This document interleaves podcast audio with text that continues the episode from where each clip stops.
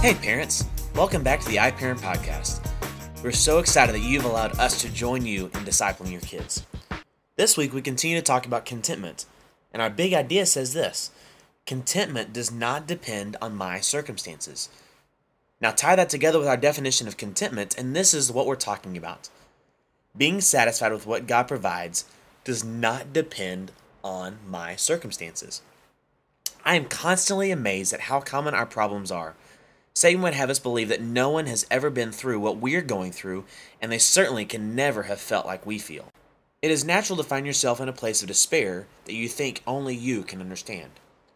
The wonderful thing is, the Bible has given us so many wonderful illustrations of people who have been through everything we are going through, and even much more.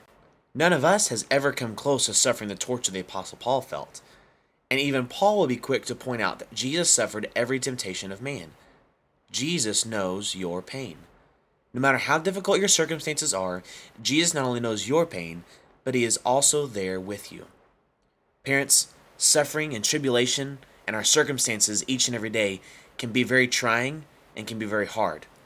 But I want to encourage you that we are here to walk through this with you, and we want to be a part of your lives as much as you want to be a part of your kids' lives.